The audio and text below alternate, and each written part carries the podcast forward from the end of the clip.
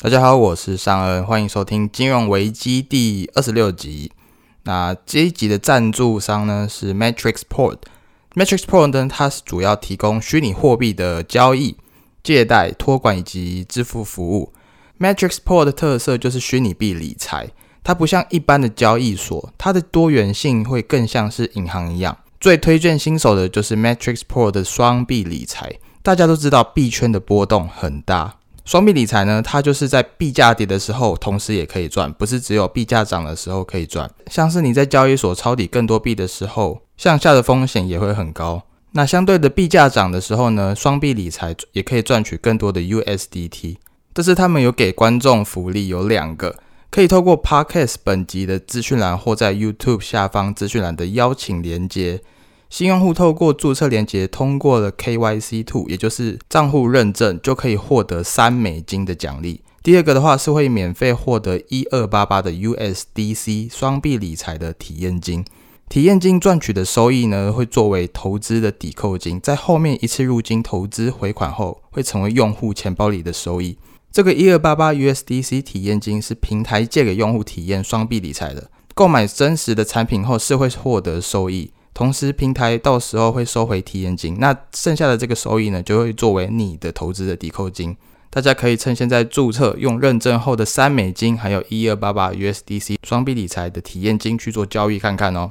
今天的主题呢，就是也要来讲虚拟货币啦。那虚拟货币也有很多种哦，不是只有比特币，或者是以太币，或者是泰达币。那前阵子呢？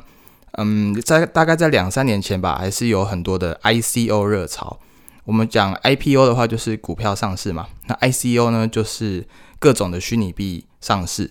那那个时候就是因为开放去中心化，像大家在这个时代呢，每个人都可以写文章，每个人都可以拍影片，每个人都可以经营自己的品牌。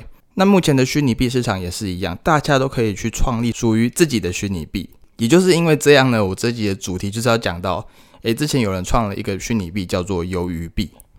那说到鱿鱼币啊，它的来源其实就是在 Netflix 之前非常红的鱿鱼游戏。那在这个鱿鱼游戏呢，在全世界整个爆红，不是只有韩国或者是台湾，是在全世界都在红这一部剧哦。所以有人就是趁这一波的热潮，在之前就创了一个名为鱿鱼币的加密货币。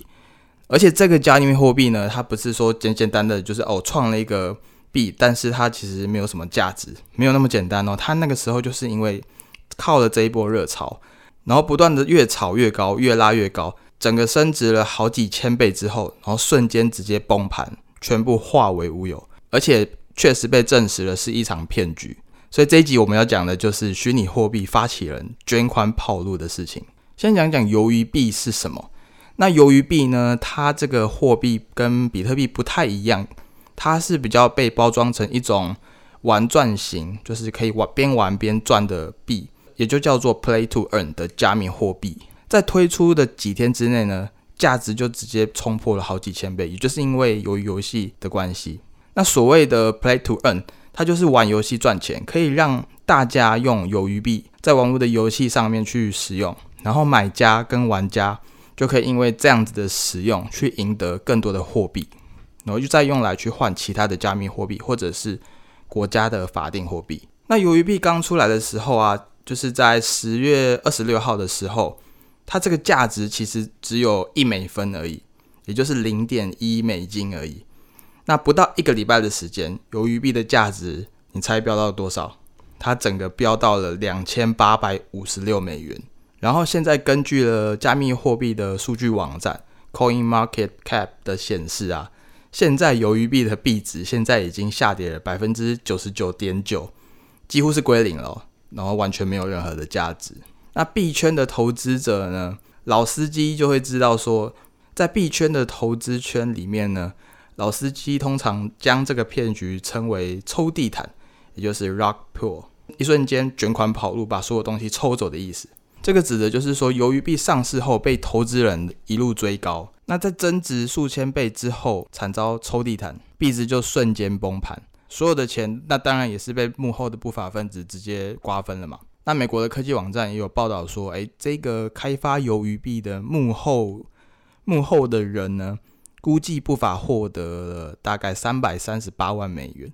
虽然跟历史上的非常高金额的诈骗差了很多，但是三百三十八万美元大概也有一亿多台币哦，也是不小的钱呢。而且在鱿鱼币崩盘之前啊，BBC 其实就有在报道，有很多名投资者，他们那时候有买了鱿鱼币，但是他们有一些想说提前获利了结嘛，想要早点去卖出。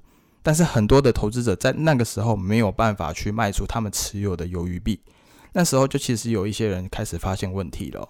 好，那可能有一些观众是没有听过鱿鱼游戏的，我大概简简单单的叙述一下，我尽量不爆雷，好不好？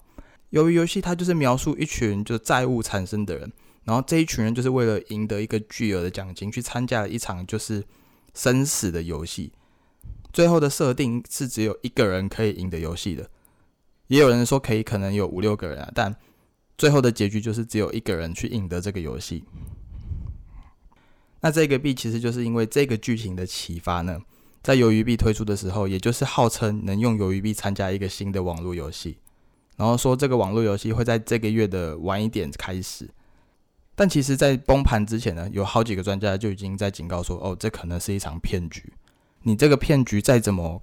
再怎么假，再再怎么胡扯，都还是会有人被骗，不然怎么会那么多的诈骗集团？你说是吧？尤其是那个时候，有很多买家已经开始不能卖出那些鱿鱼币了，这就是一个最直接的征兆了。而且啊，还有人发现鱿鱼币网站的内容有很多一些拼音啊、文法的错误，一看就是不专业嘛，也是很容易引起怀疑。那现在当然是鱿鱼币的网站已经无法看了，然后整个社群媒体啊、Twitter 啊这些账号也都消失了。那这集会讲到这个币，其实也是要警示一下大家了。我们就是借鉴一下这个例子去学，我们以后投资啊，还是要小心这种你不了解的东西。像这次这些不法分子去推这种加密货币，他就是要让这些天真的散户上钩嘛。他们就觉得哦哦，虚拟货币是以后的趋势啊，不管什么币我就投资就对了，会有用这种心态去骗他们的钱。所以我们在投资加密货币的时候要提高警觉，尤其是你买了非主流的货币，比如说一些小面值的币，就除了比特币啊、以太币啊、泰达币这些其他的货币，你在买入的时候都要小心。就算你不是被整个资金盘骗了，也有可能它的波动幅度非常非常的大，因为它的交易量本身就不高嘛。而且这种庞氏骗局的资金盘啊。几乎是没有办法有任何的监管机构可以去管理哦。事实上，加密货币圈已经有存在了很多很多的骗局。那这次只是因为这一个鱿鱼币，再加上鱿鱼游戏这一个主题的关系，所以才被很多的媒体去报道、去曝光这件事情，才会有流量嘛。那其实很多小小的币，呃，金额被骗的金额也是比较小一些的，就没有特别去报道。很典型的模式就是哦，这些投资人就是见钱眼开嘛。就是大家就抢着想要在第一时间入场，想要赚大赚一笔、大捞一笔。那谁谁知道呢？他们才是被割韭菜的那一群。而且很好笑哦，就是鱿鱼游戏不是最后才是那一个赢家吗？那就有很多人讽刺说：“我你看这一群参与者就是来参加鱿鱼游戏的人，那最后全款跑路的这个人呢，就是最后鱿鱼游戏的真正赢家，也就是现实版的资金盘的剧情啊。”这类的鱿鱼币啊，它是在分散式的交易所上市。这类分散式交易所啊，它会允许买家和卖家之间用点对点进行加密货币的交易。所以这些分散式的交易所不存在中央的监管或任何的权利。所以任何新的货币啊，在第一天都可以在分散式交易所买卖，也没有任何的监管机构去管理这些事情。所以必须真的要特别小心。再次强调，以后不管出了什么币。他再怎么红，都要小心。好，这期节目就到这边，拜拜。